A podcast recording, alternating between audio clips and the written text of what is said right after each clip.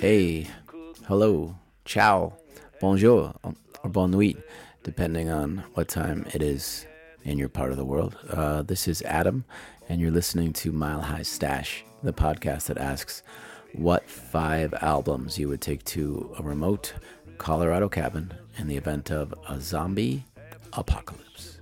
If you've engaged with the Boulder music scene as a fan, a musician, a sound person, a venue owner, anything uh, in the last 30 years, you probably know the wonderful Danny Shafer. Danny is a prolific singer songwriter and very busy performer.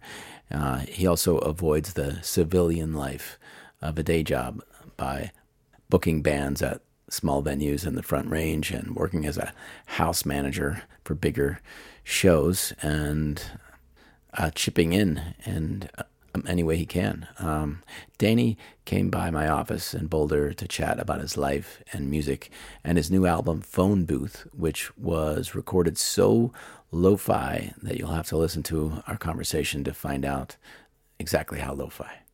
Uh, one of Danny's five albums is a Springsteen album. Um, and uh, there's only one unfortunate thing about this album that I won't mention, but that's that he wrote one of the songs for the Ramones, and it might have been the Ramones' ticket to um, you know a hit, which they always wanted. But Springsteen's Springsteen's manager was like, "Nah, I don't think you're going to give that song away." Um, uh, the Springsteen album that Danny Shafer chose also mentions a girl named Mary who got married at 17 in a working class town. So I'd like to give a shout out to my own Aunt Mary back in Pittsburgh. She can certainly identify with that song. Uh, and she loves the boss as well. Um, all right, here's my conversation with the one and only Danny Shafer. After a few words from my favorite Boulder catering company, Savory Cuisines. Savory's owner and operator, Bob Sargent, and I are currently on a quest to bike the 25 steepest roads uh, in Boulder County, and that's been really fun. Um, also, make sure to review Mile High Stash on Apple Podcasts sometime if you can. Uh, um, um, it really goes a long way, along with any donations you can make at milehighstash.com or on Venmo via at Adam Ice 9.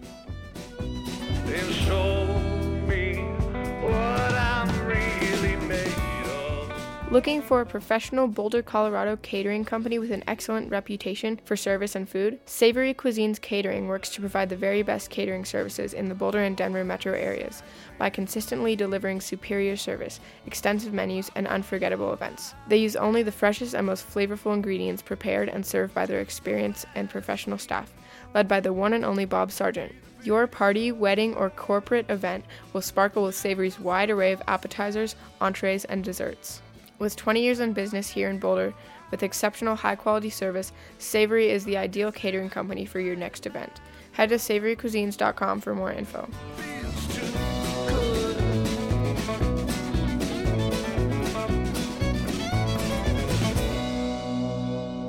Mr. Shafer, you are from the Midwest. I'm originally from Chicago. Yeah, yeah, Yeah, I moved out here in 90, summer of 90. yeah. When you were five years old. At that- Uh, yeah, that. I was 22 years old Okay. when I moved to Boulder, and I had a lot of raising to have, still have done. Yeah, I had a lot of growing up to do. yeah. Yeah. Were you a deadhead? Uh, I had seen a bunch of dead shows, Mm-hmm. and I think I identified as that at one point. Yeah. But by that time, I was so involved in my own music and trying Yeah. to make that happen that I couldn't really go see other bands unless they were playing down the street and they were of interest to me And in a different way. if you moved out here when you were 20, I'm guessing you weren't in college. Were, No, I had dropped out of college a couple few years before. Mm. Yeah, it was a good move too. I dropped out of college to tour with a bluegrass band. Yeah. Yeah, best decision I ever made. And that was a nascent sort of music in this area at the time. It, it you know, it was big in the the in the southeast, but not in Colorado, right? In '90, right? Even less so in Chicago, where I was playing Yeah, with the guys. Yeah. Yeah. So how did you get into bluegrass?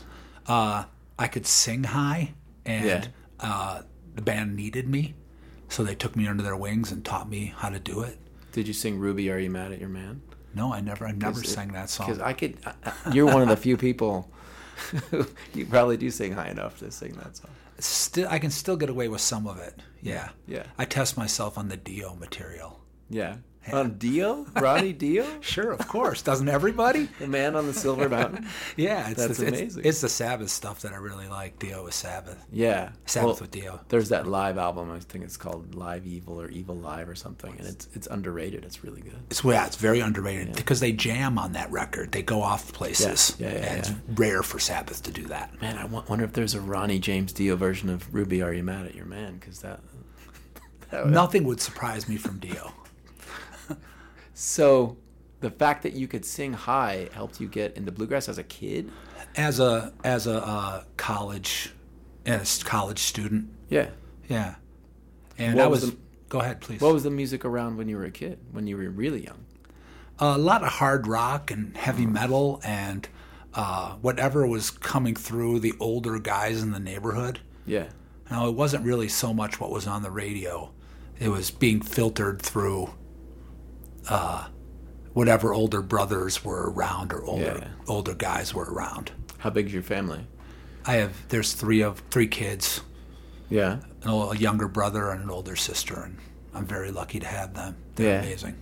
Is this city of Chicago or this is outside Chicago? No, we're city of Chicago Yeah. people for sure. Yeah. My dad was a Chicago cop, and Wow. uh, I was raised with all this Chicago pride. And what kind of a name is Shafer? Is this Irish?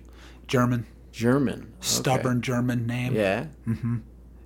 And was your family crazy into Chicago sports? Oh, they were. Yeah, Yeah. we're, we're from the northwest side, so uh, I was. That's Cubs, brought- right? I was, yeah, Cubs. Yeah. I was brought home with a Cubs hat, I'm sure, from the hospital. Yeah. Yeah. In Pittsburgh now, the babies that that are born um, are often wrapped instead of a blanket. They wrap them in a terrible towel, which is this Steelers like rally towel. You know, so I think uh, uh, Chicago and, and Pittsburgh have that crazy civic um, um, entanglement. The sports and the city are like the same thing. I think the difference is that um, for I don't know a hundred years, people loved the Cubs and would continue religiously going to the game, whether or not they won. And I think with Pittsburgh, it's like, no, we're not gonna, we're not gonna go to the games anymore if there's if they suck. In Chicago, it was a long-standing tradition to go. There were only day games, Right, right. So people would blow off work and get out of work early, or say they're going to the game and go to the game and just hang out. So it was, it was not crowded when I was a kid. Yeah, yeah, People went. yeah. That just reminded me of like Ferris Bueller's Day Off when he's at the mm-hmm. game. Yeah, the the rich kids take a day off. Yeah, yeah, yeah. It's very suspicious. when did you get into songwriting? I started writing songs as soon as the day after somebody handed me a guitar to take home. And when was that?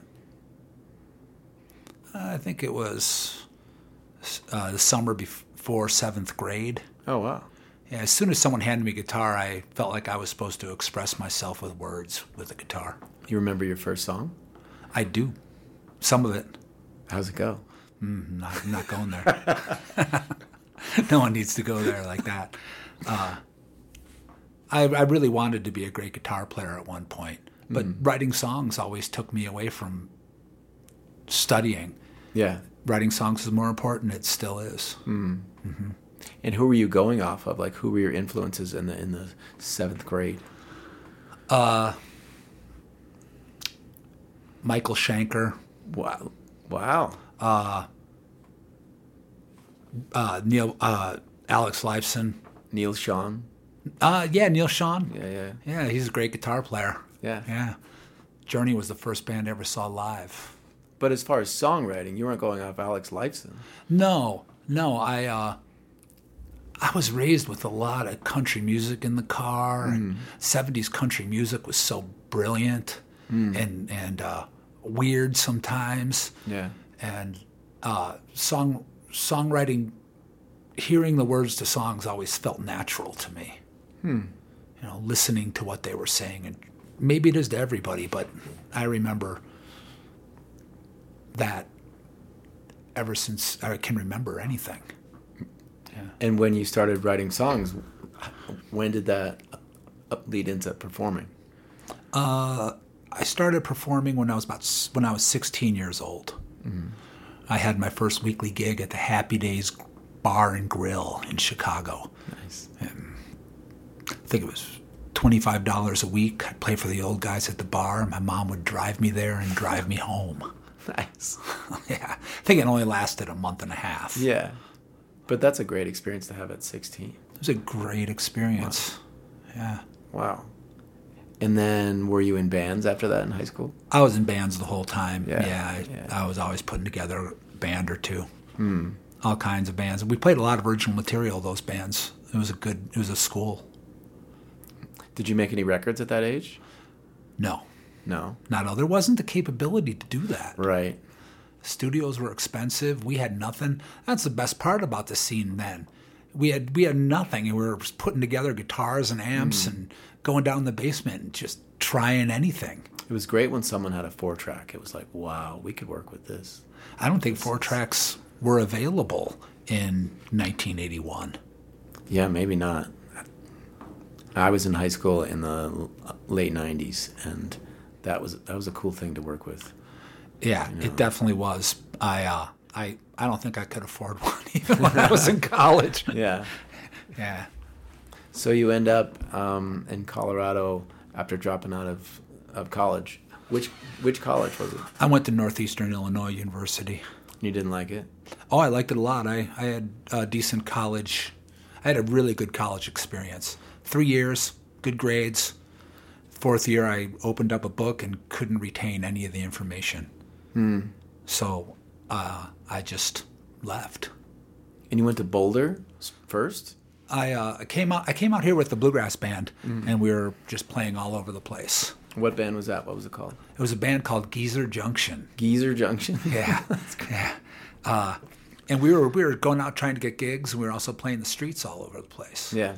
and making money to travel. It was a that that was. We came to Boulder, and then we went home. Band broke up, and I headed back to Boulder. Wow. and where was there to play in Boulder at the time? Tulagi's?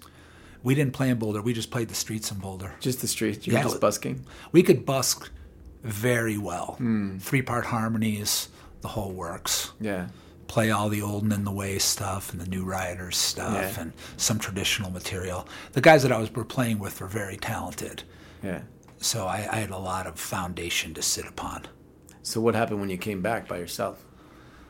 Uh, I came back and boy, I had nothing.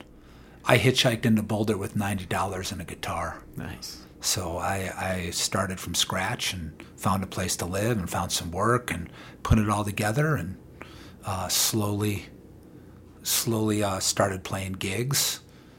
And then in uh, January of '91, I was given the job r- almost randomly booking Penny Lane Coffee House. Yeah. And th- that was my first booking position. Did you book Nirvana? No, that was two years before I Yeah, started yeah. booking. Yeah, for Penny Lane. I wish I had been able to experience Penny Lane because I moved here in 2008 and it was like a couple years after it closed, right? I think they closed in 2004 or 2005. I can't re- exactly know the date. Yeah. And there were two locations, right?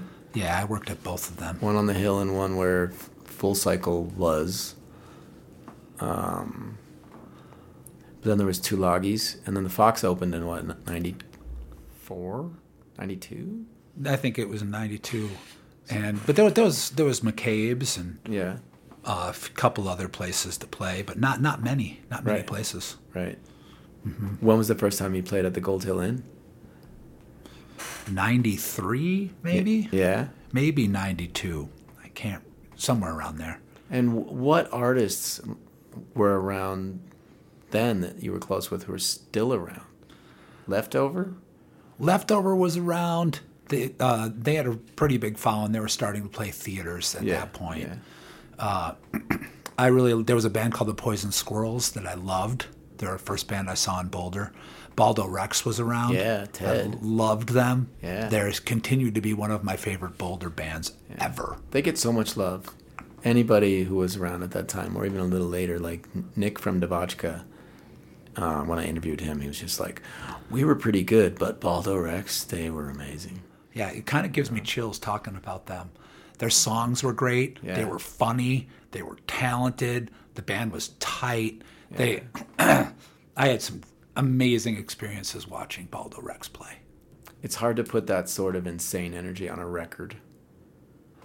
They did know. a pretty good job at Yeah? it. Yeah, their their their cassette tapes Right. back then were pretty good. Yeah. And also, uh, the Regers were great, which was Nick from Devotchka's earlier yeah. band. I really liked them a lot too. Slim was around too. Slim was around. I saw some of the early Slim gigs. Yeah. He was in a band called um, Blood Flower. I remember that band, but I never saw them play. Yeah. Yeah, yeah. I, th- I think I saw an early, I did see an early Slim gig opening up for the Bad Livers at the Fox. So, 90 is the year that you end up here, move back to Chi- Chicago, and then come back here. But have you moved away since then, or have you always been here? I've always been here. Man. So, what was it that made you say, this is it for me? Boulder's Boulder in this area has been very, very good to me. Yeah. And at some You- point, You've been good to it. that I think that's some of it. Yeah. You know, at some point, I I believe a person, the place is so good to a person that they've either got to they've either got to start giving back or leave. Mm. it just gets embarrassing after that. I, I hope I hope because it shouldn't be any other way. Uh, yeah.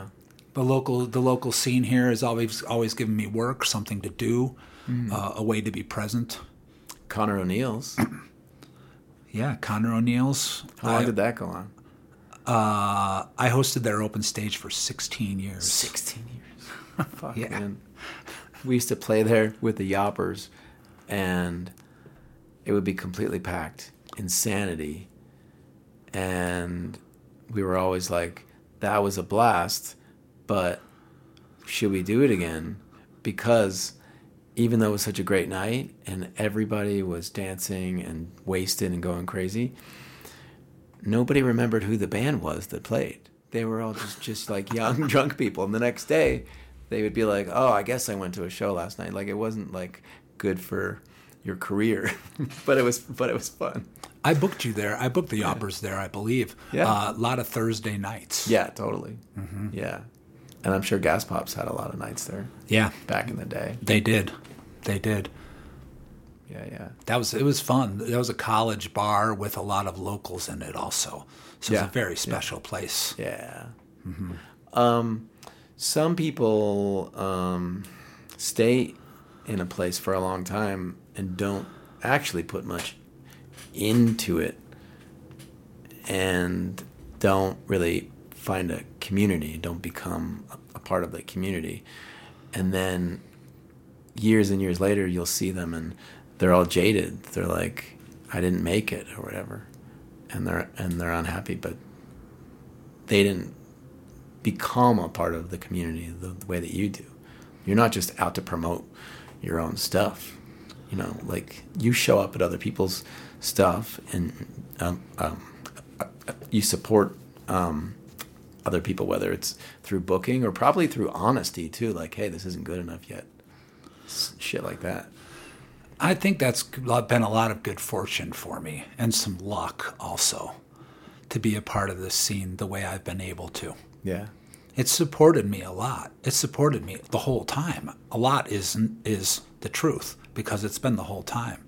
I've uh, put a lot of time into it, but I, I Boulder in the area has always been a scene that's been a little a little bit of a struggle and a lot of good stuff, but it changes all the time. There's new bands. You know, a scene a scene is created from the bottom up, not the top. Not the top. It's not Mm. Yeah, the guy, local guys who are selling out stadiums that are creating the scene. Right. It's those guys that are. I love what I love is there's always a new band. Yeah. Kind of. I'd like to. I almost tempted to say less these days, but it's not true. I mean, a lot of the bands that are the biggest in Boulder right now don't play in Boulder much, like uh, the Velveteers or Gregory Alan Isakov, something like that. Those are people who live here, but they're not necessarily the, the scene. Like you're saying, the scene is is um, in my mind like a mid-sized venue, the size of the High Dive, like um, or the way that um, um, Shugs it was the B side and it was Trilogy and it was Shugs. Now it's the Beer Garden and they don't really have live music anymore. But a venue that size is really what makes a scene. Mm-hmm. In my eyes. The stepping stones. Yeah. makes a scene. And Boulder's Boulder struggles with that. Struggled with that for Yeah. a lot of years. If there's nothing in between the Laughing Goat Coffee House and the Fox, then you're there's there's not like a like a way to grow, and so then you're not going to have these experiences of seeing a band like the Yoppers or the Gas Pops when they're hungry and they're really good, and the small venue is packed with a few hundred people, and they get too big and they have to go somewhere else. But a- lot of bands, that's the best time in their history to see them is when they're just hungry and exploding. Oh, You know. without a doubt. But also the guys that want to do it, they won't let anything stop them. Yeah, The yeah. people that want to do it won't let anything stop them. A mid-sized venue is not going to stop them from playing their music. Yeah, yeah. And th- I believe in that. Though mm. I wish it was another way. Yeah. But who's going to stop a person with a guitar and a band Yeah. from doing what they want to do if Well, they uh, really feel like it? I guess what I'm getting at is there are people who stop a mid-sized venue from happening. That's more. there are people who try to put the kibosh on that, but that's a whole other. Well- whole other topic. That that that's that's raw politics. Yeah. Uh, yeah. and that that that's that's tough in Boulder. Yeah. I I don't I don't really I don't play a part in that. Yeah. Yeah. Yeah. I remember when uh, Shugs closed, and that guy was only open for about a year. Um, you know, at, um, and the operas, we were like the house band. I think we played there twelve or thirteen times, and we went from bringing uh, twenty people, you know, to bringing, um, I guess almost three hundred because then they had to like turn people away, and that place closed, and the owner allegedly had never paid rent. He, Wow. it was That's one way to make a few bucks. the the rent was uh, allegedly uh, seventeen thousand dollars a month. Whoa! Plus triple net expenses, which I don't know what that means. And so that was when they closed. It was early 2012, and um, the beer garden. This is very nerdy Boulder history for anybody listening. You can fast forward, but but um, uh, uh, the beer garden uh, opened, and I remember the owner saying to me, "Every place that's ever been in here has failed monetarily, failed to stay open because they've always tried to be a music venue and a bar restaurant." And he said, "We're going to be a bar restaurant." Guess what? They're still open 11 years later. Mm-hmm. You know, a lot of the places that are restaurants with music seem to last a lot longer. Mm-hmm. Yeah. The Mountain Sun, they're not selling tickets. They're not trying to be a music venue. yeah, the Mountain Sun, yeah. Conor O'Neill's. It, it was both ways. It was kind of split right down the middle. yeah. But those those gigs are gritty too. Like Yeah. Conor O'Neill's was gritty. You had to you have to you had to bring in your own sound system. Yeah. It was a lot of work. You had to hustle. Sure, you pay, got paid a little bit of something Yeah. and had a good time, but You also had to be good. I remember the place would be packed with young people who wanted to have a rowdy ass night. So it's like, you better bring it. You better be pretty good. yeah, you know? yeah. If you're going up in front of people that want to have a good time Yeah. that don't know you, you got to hit it. Yeah. Yeah. I love that. yeah. I love that. That that that separates a lot of stuff. Mm-hmm. And I'm all I'm a, I'm all I'm in on that. Yeah. And you know I've played that game. what am I doing? Am I trying to fake it? Am I not trying to fake it? You know, everyone goes. I think almost everybody goes through that phase. Yeah. Well, you also have a very famous attitude that that uh, me and Clay sometimes quote on stage. We'll say, "Let's give these people exactly what we want." Yeah, and I've done that a lot of times, which I'm proud of. But there's also times when I, I, I have to work. Yeah. And I have to go out there and I have to show up and do my job and go home, and that's Yeah. it. Yeah. And, you know, whether I've had a career or not is completely debatable. No, it's not. Depends how you de- define career.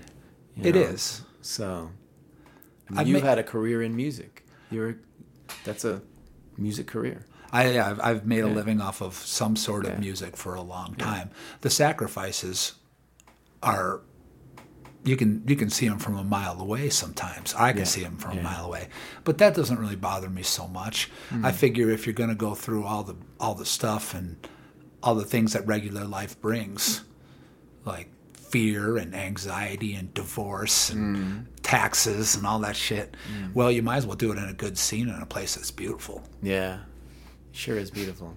Yeah. Yeah, You know, Boulder's Boulder's a weird place. There's nothing wrong with safe and clean. But I'm it's happy. becoming less safe, safe and clean. That's what I hear. I don't. I don't know. It's you know. It's. I feel so safe here, but I'm not. I, I, I'm a. I'm a part of the society that doesn't really have to worry about that very much. yeah, You know, I'm. I'm a male walking around Right, with. right, right. You know, I. And so, Boulder's. Boulder's always been the land of positives and negatives, Hmm. balancing act. yeah. It sure is expensive now too. It is. Um, okay, so I'm gonna ask you about this new album. After you give me like two of your five albums that you would take to a remote Colorado cabin in the event of a zombie apocalypse. I can easily go to a remote cabin after the zombie apocalypse. I I have lived that way. Maybe not completely remote, Yeah. but I've I've lived in the shack in the hills, and those those are good times in my life. And uh, my first the first record I would pick would be Warren Zevon's self-titled record. Does that start with Frank and Jesse James? It does. Yeah. Yeah, Hasten Down the Wind. Yeah. Uh, well, there's so many great songs on that record.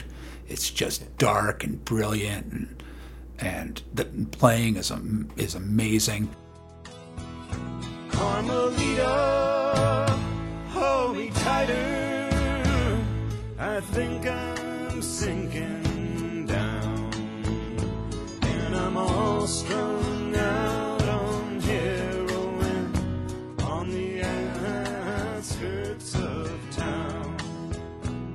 That record changed the way I wrote songs for about for two years. Yeah.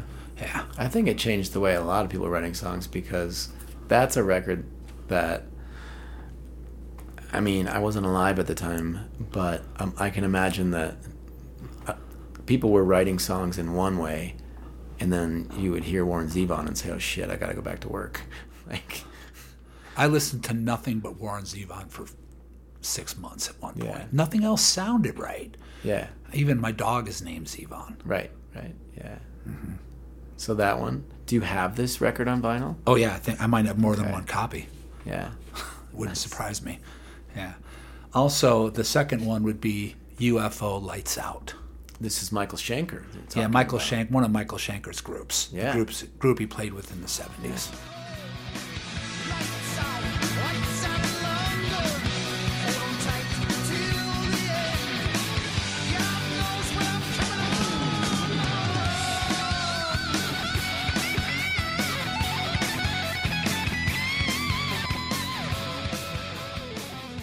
So you still listen to some like like heavy music? Uh, not so much anymore. And UFO isn't necessarily completely heavy. It's Right. it's a hard rock melodic Yeah. song band. Uh, but they continue to be one of my top ten bands of all time. And why is that? What does it? What does it do to you? It's, it's part of my roots. I like the songs. Michael Schenker's guitar playing is brilliant and melodic and strong and clear, and ideas are amazing. The the rhythm section totally kicks ass. on live albums and everything. Andy Parker and Pete Way, whew, they're they're amazing. Now, is Michael Schenker's brother in the Scorpions? Is this He correct? is. Yeah. Yeah, yeah, yeah. But you like Michael. Michael's. Oh yeah, That's yeah. your I, Schenker. I don't care for the Scorpions. That guy's voice bugs me. You don't like uh, rock, Rocky like a hurricane? Not into that? I can't imagine anybody that does. I think I think I had a moment where Blackout was cool when I was in eighth grade or something like that. But Scorpions had some intense album covers. I don't know if they would fly today, but there was a there was a moment like in trance where Uli Roth was in the band, yeah. who is I think also one of the great uh, heavy melodic guitar players of all time. I'm surprised that you're into this stuff. I, you know, I thought you were a singer songwriter slash bluegrass guy. You know? Yeah, I have my bands that I that I really like that are like that. I can I can tend toward tend towards some of the Maiden stuff and Yeah. uh, uh, that Black Sabbath stuff, either with Ozzy, but more more with Dio. I really like the Dio stuff. Uh, uh, yeah, I probably shouldn't say this on a podcast that other humans listen to, but um, I was arrested when I was, uh, I don't know, 14 or 15 for pot. And uh, when they took me to the station, because they, they, they took my buddy in, in another car, so I was in, in the back of this cruiser. And I'll never forget the man on the silver mountain was was like blasting in this guy's uh, cop car in, Pittsburgh. So every time I hear that that song, I'm like, oh man, that reminds me of being in the back of a cop car. What station was he listening to? Did he have a cassette tape? Well, Right, there's so many right. questions to be answered. Oh, I guarantee you, it was WDVE, which is probably if you know if we went to Pittsburgh right now and turned the radio on, that there's a pretty good chance that song would be on. Wow. there's stations like that, but Yeah. they're mostly in Iowa. Yeah. yeah. So this new album is called Telephone Booth, and what number is it for you? How many Danny Shafer studio albums are, are there? Yeah, the record's called just Phone Booth. Phone booth, not telephone booth. Yeah, yeah. Uh, how many records is this? I think this might be the eighth. Kind of, I've lost count. when was the last time you made a record with, um, like, as a band, and not?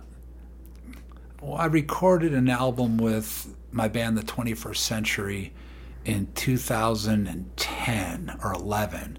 Yeah. But the album still had my name on it. It was just Yeah, Danny yeah, yeah. Shafer. Yeah. With a band, I don't know if I've ever, uh, 98, 97? What was the band that Johnny was in? He was in The Unknown Americans. The Unknown Americans. Yeah, that band was a hard working. He tells me that he's like, man, when I work with Danny Shafer, we're talking about John Mauser of Gasoline Lollipops. Um, uh, uh, he tells me that you know working with you was, was like being in the army. That it was like musically, like he just he had to bring it, you know. Johnny is amazing, and that band was a very hardworking, pretty hardcore Americana band. Mm. I mean, we were dirty and hardworking, and we come out of the van like it was nobody's business Yeah. what we were doing except to play music. Yeah. In our old clothes, ripped up clothes, not looking good, ready to walk into a bar and kill. Mm. Yeah. Whether we did every night is is uh, you know we have our on nights and off nights, but Johnny was amazing. I'd go. I there's some nights where I'd say I'm going to try to wear Johnny out. Yeah, I yeah. never could. Never could wear that guy out, but. He, uh, it caused me to have a very high energy show trying to do it. I- Yeah, I, like yeah. that challenge. It felt like I was swimming across the English Channel. he can swing like a motherfucker. He's uh, he has an element up to his his drumming that you can't teach. He has this swinging country vibe that's amazing. He's a great drummer. Yeah, Yeah. yeah. Okay, so the new album, Phone Booth. Um, you're, you're saying you think this is your eighth studio album. Is all is all of your material available somewhere streaming? Most of it. Most of it. Most of it. And some of it's streaming. Uh, there's, I think I probably appreciate two and a half records that I've done Yeah, rather than the whole eight lot. yeah. There's uh, that, but that's me. I mean, other people might like completely different stuff that I've done. Yeah. Uh, that's not up to me. Me, I'm pro- comfortable with about two and a half records. And Phone Booth is really, I call it a mini record. Mm. I don't feel like it's an EP. I don't really understand EPs. Mm. Uh, I call it a mini record. Uh, there's six songs on it. Mm. And uh, it's been very warmly received, so I'm happy about it. And what would you say the, um, I mean, I know, I think, but what would you say the subject matter is? it's a it's it's a uh, it's a songwriter record. Yeah. And the subject matter is all over the place. Uh, the thing about this record is it's six songs, eleven minutes and seventeen seconds. Yeah, yeah, yeah. I felt like I broke a songwriter code by doing it. Mm. I could, when I put it all together and, and realized it was that short, I just sat back and like I felt like I won. uh, because I feel like all the songs are legit and say something and get and are finished. Yeah. And that's been a that's I've been writing shorter and shorter songs, mm. and I'm not gonna fight it just because to make them longer. Uh, my last record was recorded for Octave Records, mm-hmm. and it was done very high audio. So this was a chance to turn around and record something that was more lo-fi and not trying to just doing it my own way and making it uh, available. Mm-hmm. Uh, the uh, the way music is put out right now is is uh, sort of the way I always hoped it would be uh, for the small guys. I can put out a record tomorrow if I feel like it. Right. And nobody's going to say something. There may not be a lot of people that listen to it, but I want to put out what I want to put out. Mm. This song, I haven't only 15 people or less know, and this is this is this is the fun part. I recorded this record completely on my phone, on voice memo, at in my house. Just the red button. The red button. Yeah. I'd get a take and then I'd move on. I'd go back and listen to it. Maybe I re-recorded two of the songs and waited for a better take. Not a single knob, EQ, master, or anything was touched on this. I didn't touch anything. And and then I put it out. And I think that's and and the fact that it's 11 minutes and 17 seconds is a whole twist and I felt like I feel like uh,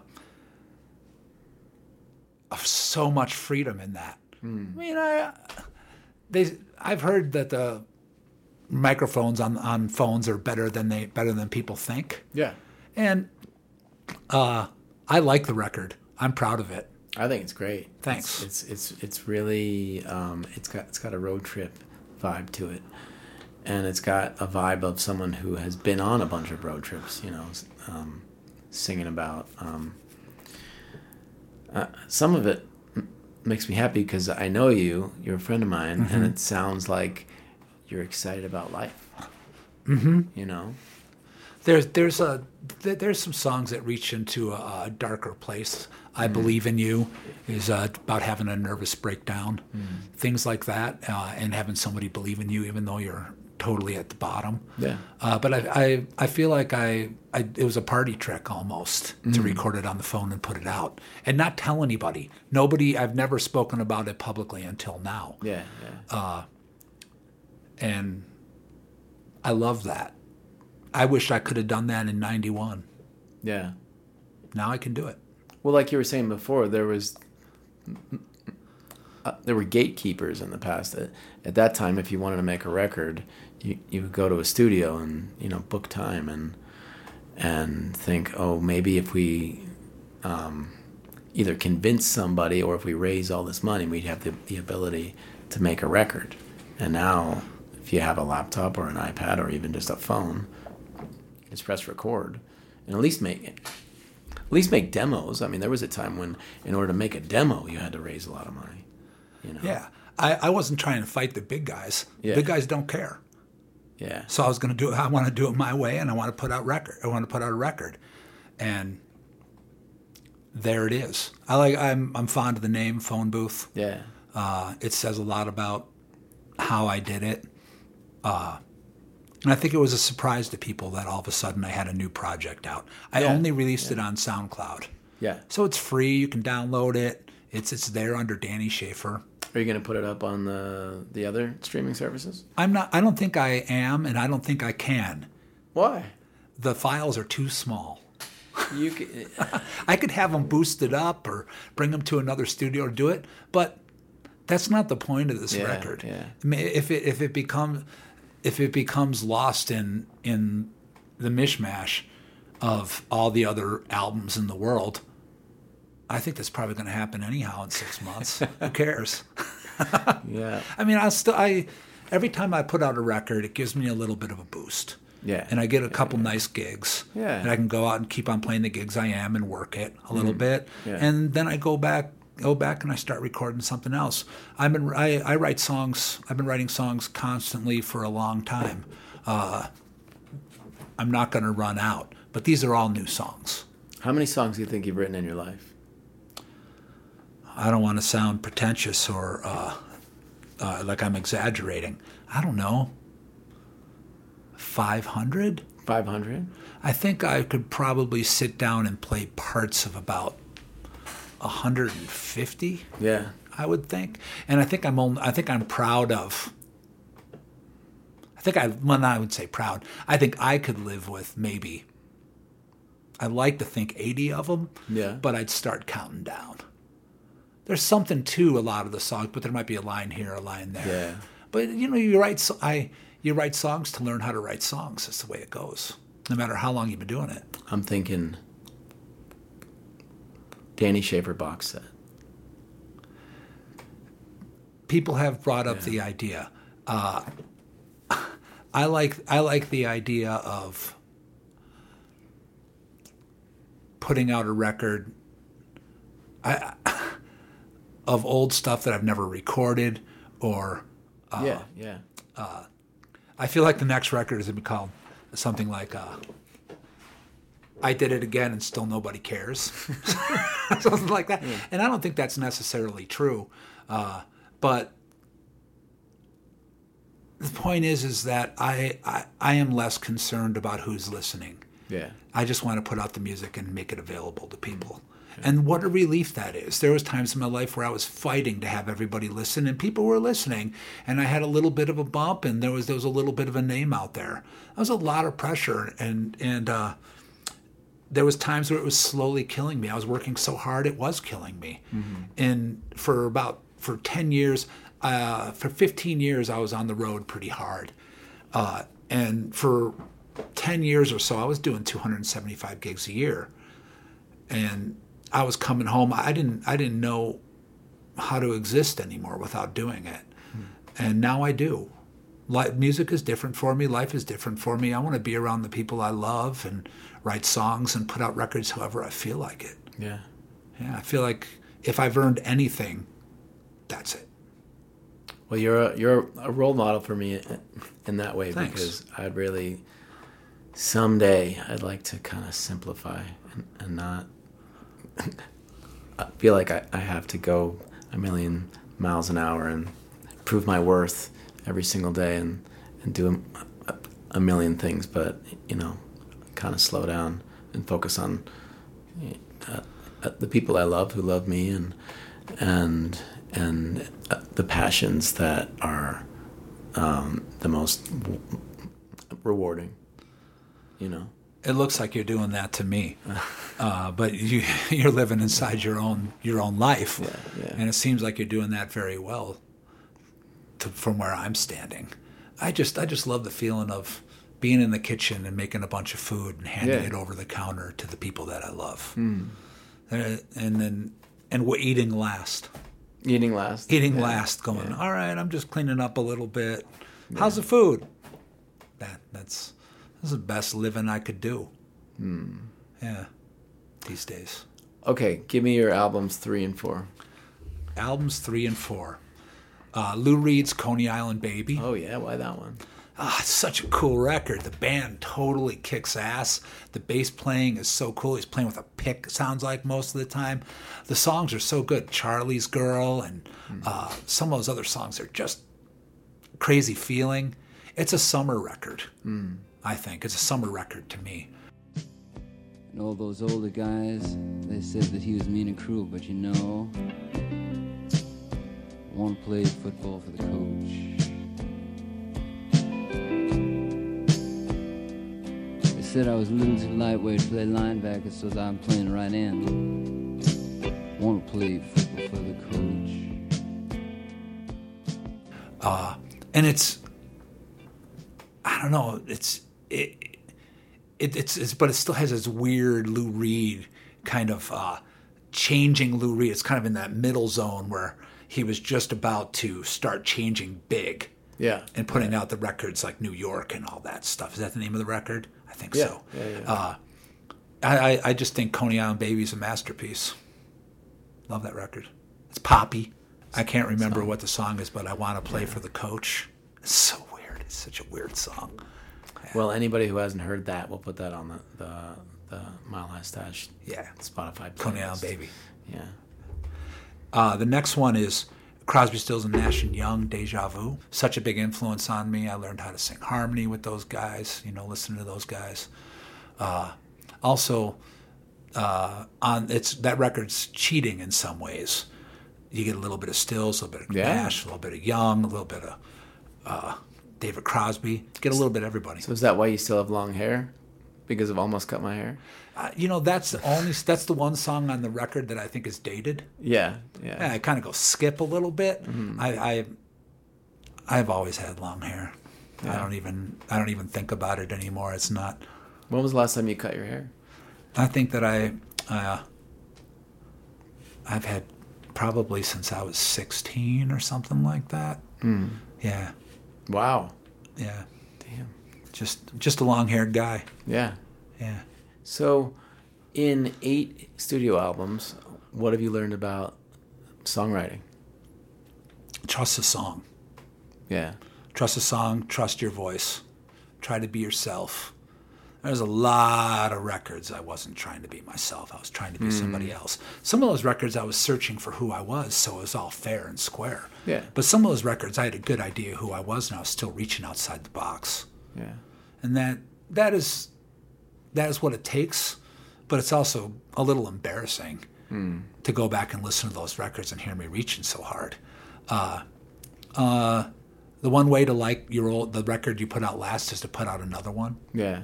I start when I put out a new record, I look back at the last record and I go, "Oh, I like this record. I like that record now." Get a little bit farther away from it. Uh, tr- trusting my trusting the song is is is the really big one that I feel like I've been able to do more and more. Let the song do the work. Yeah. Yeah, it's all sitting there. It's not it's not that difficult. You know. Do you have entire songs pop up in, in your head, like in the middle of the day, or like a lot? A lot of people, um, when you're just coming out of a dream and waking up, you'll get almost an entire song. I don't know if that's ever happened to me uh, out of a dream, but songs come very quickly sometimes. Yeah. You know, some of the world's greatest songs were lost because the phone rang Yeah. or someone Yeah. showed up at the door. And uh, Or you didn't have a notebook or a tape recorder there. yeah, and you just can't go back to it. Mm-hmm. As time goes on, I'm able to remember those themes a little bit better. Yeah. And able to stay in it and be able to stash this feeling and come back to it. Yeah. Uh, there's it's a great joy to sit down with a pen and look at a piece of paper and start organizing it and see it fall together.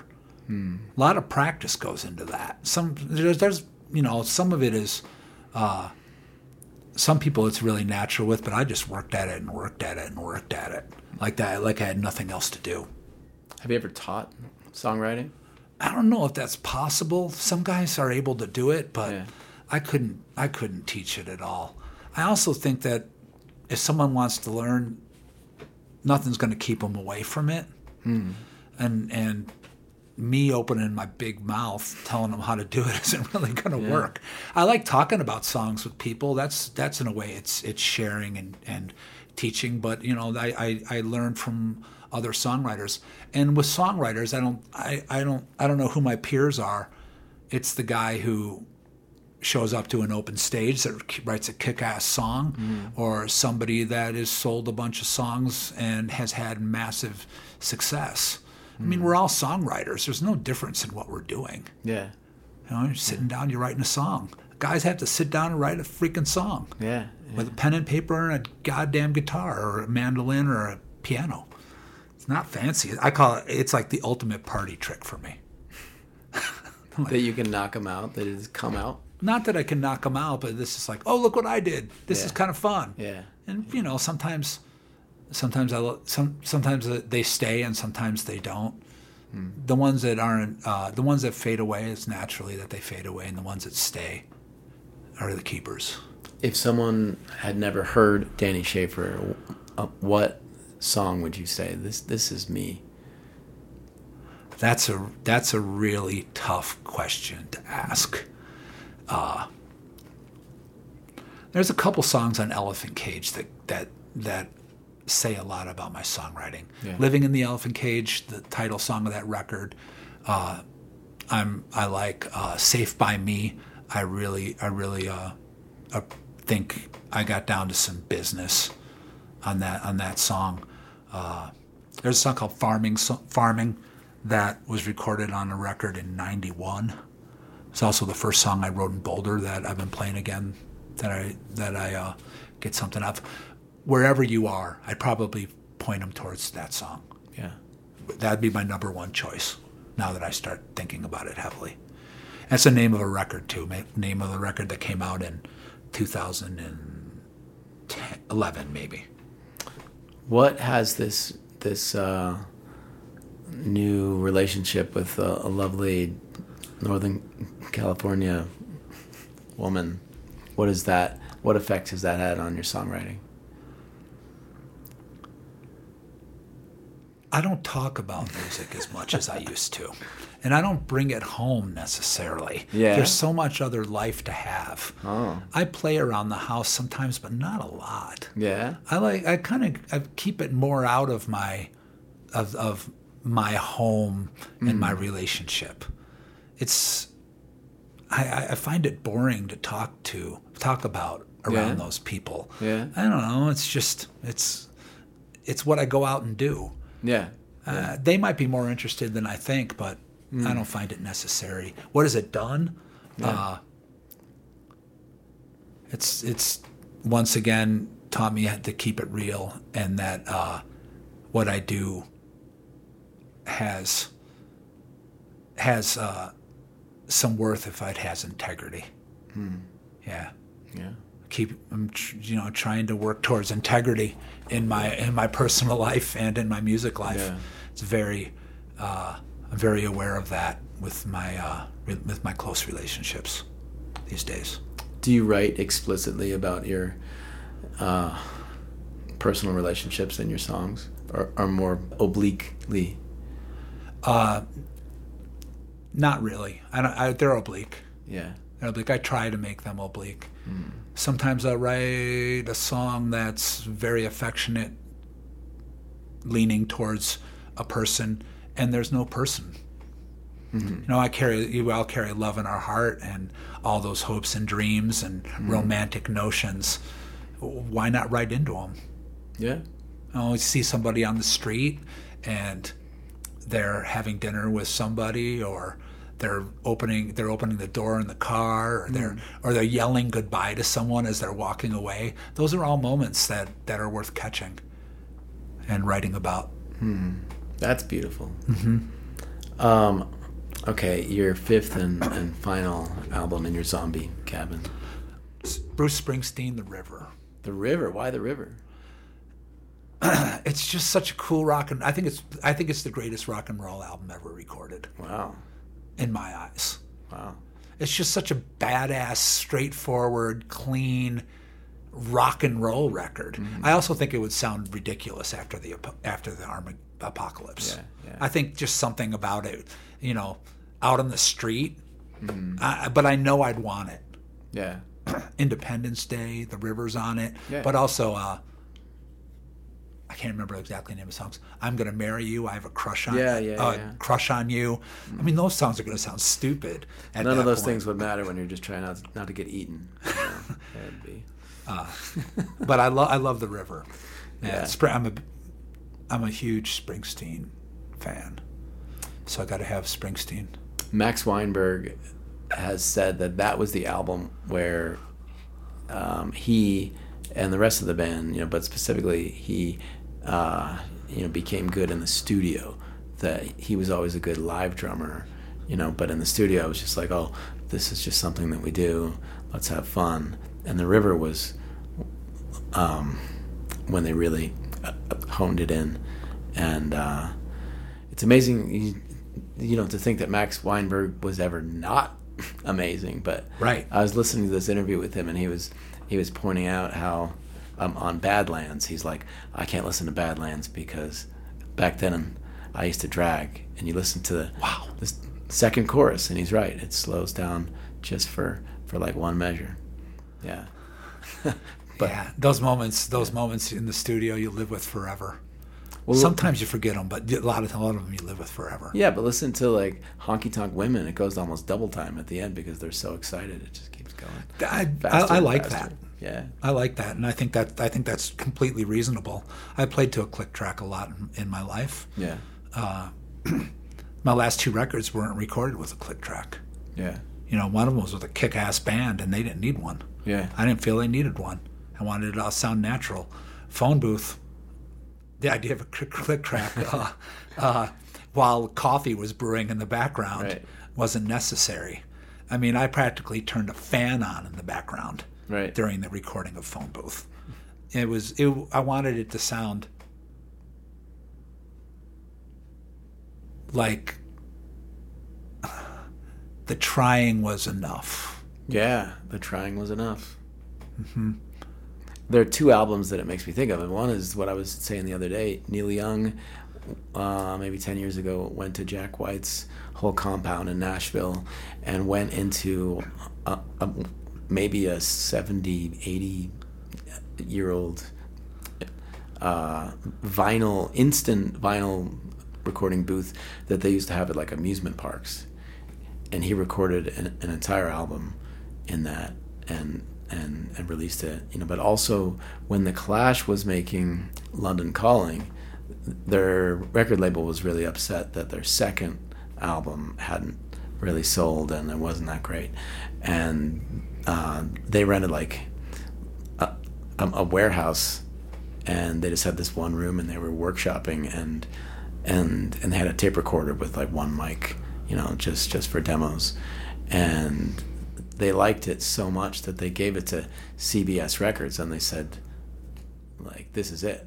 And they were like oh we like this. You should go to New York City and do all this and make this album and they were like no no no no no like this is it we want to put this out and and they fought over that and, and didn't win the fight but Ooh, didn't know that. so London Calling is an actual produced record with uh, oh I'm spacing on what the producer's name is, but um, I'm maybe ten years ago uh, um, uh, uh, those demos were finally uh, released and you can listen to them. I think I've heard a couple of those. Uh, They even did a, a version of "The Man in Me" by Bob Dylan on those demos. oh, It's funny to hear the Clash playing that.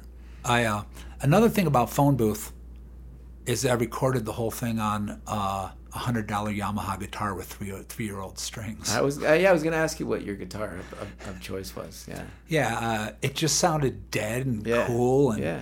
and different. Uh, every one of my other records was recorded with my uh, Gibson J40 66 Gibson J45, Yeah. except for one of them.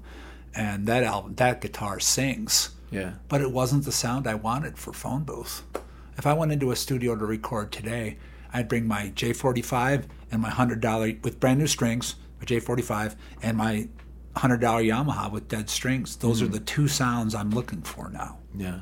There's there's a lot of character in that. Yeah, yeah. Mm-hmm. So for people who want to check out your music in general, it's it's uh, it's on all the things. But phone booth is you, you got to look up Danny Shafer on SoundCloud. Phone Booth and Elephant Cage are only Yeah. only available on SoundCloud, and my uh, Elephant Cage is on my website also. You could fit all of Phone Booth on like like a punk rock seven inch too. That'd be awesome. I was thinking that it could be a 45, Yeah, a little bit on each side Yeah. almost. Yeah, yeah.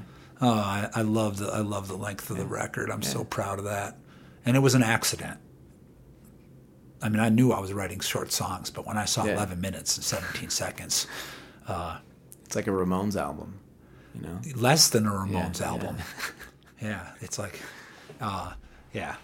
And I, I think I hope that people find that that uh, lovable in, a, in an odd way. Yeah. I had friends call me when the rec- when the, the when it was released and say, I listened to it twice because I couldn't believe it was over. Right, right.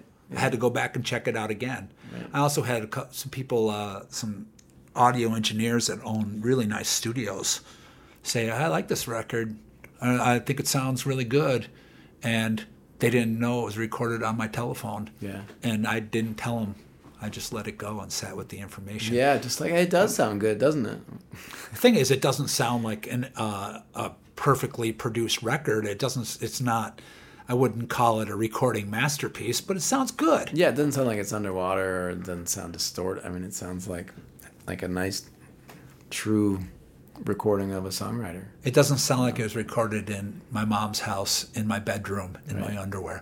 But there is a couple records I really like that sound that way. Yeah, yeah. yeah. so the show that we want to um, highlight is uh, at the Wheelhouse in Niwot on Sunday, October 1st. Mm-hmm. I have never been to the Wheelhouse, but I hear that it's bicycle themed. They have a bicycle shop in there, Yeah. uh, which I don't know anything about. Uh, but that's been the place where I've been able to do uh, listening room shows. I seem to be able to get people to sit down and really listen to the music there. So I've played probably eight shows there in the last three years, two and a half years. Yeah. And they've all they've been. Uh, I've really enjoyed those shows. So I'm looking forward to being back there. I haven't been been there in a year, about a year now. Have you played uh, at Berthoud? Berthoud Brewing? I've never played at Berthoud Brewing, but I think I saw you play there with Clay once. Yes, and and my parents showed up, surprised me from Pittsburgh. But They keep surprising you, yeah, yeah, and That- you them, I'm sure. yeah. Um, and that place doesn't have a sound system, and they don't even want you to set up a sound system. So that night, it was it was me and Clay, and I was on a drum set, and he was on an acoustic guitar, and maybe he plugged in to something you know that he brought, but the place is just full of people listening, like, and not the kind of thing where they're out at a bar or a restaurant and they're doing their thing. and There happens to be a band, and, you know, but like they came. This is sounds like a like a funny thing to say that's shocking, but you know they came to this this little brewery just to see us play, mm-hmm. and And listen, yeah, and I was like using my hands literally on the on the drums, and it's nice when you have a really attentive audience, you know.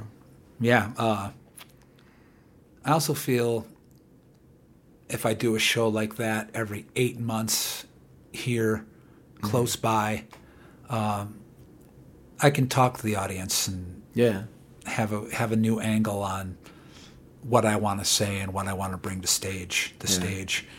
Uh, if I do them too often, it doesn't feel. I feel like I'm haven't changed enough to hmm. lay into something new. did you learn about a lot about banter from John Prine? I learned a lot about banter by being in front of rowdy, freaking audiences. Yeah, yeah. Where I had to speak to them, Right. and I had to hold them together, and live, being on stage a lot. Yeah. and listening to other people, John Prine and uh, Arlo Guthrie, uh, and and also my friends. A lot of times I, I've learned from uh, talking too much on stage and realizing that, or not talking enough. Uh, it, it's it's it's an interesting thing to talk to an audience, and I want them to, I'd like them to uh, get to know me a little bit, and I want it to be personal Yeah. but there's a limit to how much they want. Yeah. Yeah. So knowing that limit and being able to gauge that pacing, uh, sometimes I just have to get lucky or be patient. Yeah. Mm-hmm. It's good for all of us to get lucky once in a while. Yeah, it is. As I, I feel that I, I feel that way these days. I feel also I feel like I need to kind of pick up and get moving again. And uh, I've played a lot this summer, and it's been good for me. It, I, I, and that hasn't happened in a while. It's been good for me to be behind the, behind the guitar and uh, feel the get my set list together and really be active again. Yeah. I feel m- more ready and able after this summer. Nice. I had to warm back up. Well, it certainly is warm out there too. I like the heat. It's a fucking oven outside right now.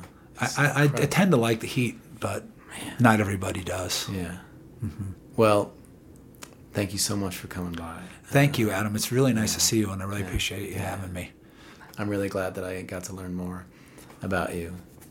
And um, I'm about to go and play a softball game in this heat. You know, so I hope I win and then I don't pass out on the mound. I hope I- Doubleheader. I- Doubleheader. That's true. Yeah, I am playing a doubleheader tonight. You know what Ernie Banks said? Well. let's play another. Yeah, yeah. I would play a triple header if I could. I just love fucking. I, I, love fucking playing Yeah. baseball, softball, all that stuff. Love it. Baseball is one of the greatest traditions. There's two reasons why I like baseball more than any other. Th- uh, there's two reasons why that stand out. One, there's no whistles. My Yeah. dog doesn't like whistles. Yeah. Hates whistles. And two is uh, when you hit a home run, you still have to run the bases. Not in our league. No? No, you don't have to run the bases What? to hit a home run. Ah. No. Yeah. Oh man. I- think that's one of the greatest things about baseball. You still, still have, have to, to do the ceremony. Yeah. It doesn't count until you hit home base. Yeah. Yeah. Well, nowadays there are a lot of like walk off home runs, and so you still the game is literally over, and you still have to run the bases. So these guys are like doing all their dance moves around the bases while their teammates wait for them at home plate. You know, so that's pretty cool. I'm not up on uh, Yeah. current baseball, Yeah. but it's it's one of the great American traditions. Yeah. So is Danny Shafer. Danny Shafer's a great American tradition in my mind. yeah. it's nice to hear, but we'll see about that. Yeah. All right, man. Thank you so much. Thank you, this.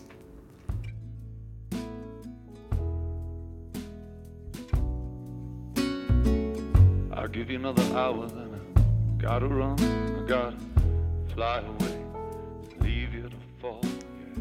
That was Danny Shafer and me talking about music, weird Boulder, Colorado music history, and even the Scorpions. Uh, look up Danny's music on SoundCloud or any of the streaming things and go see him play basically everywhere along the Front Range, including at the Wheelhouse in Niwot on Sunday, October 1st.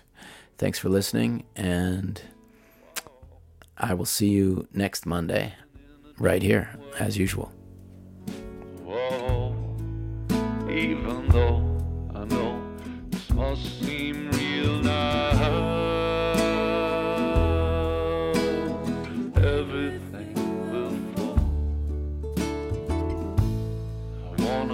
Fall. I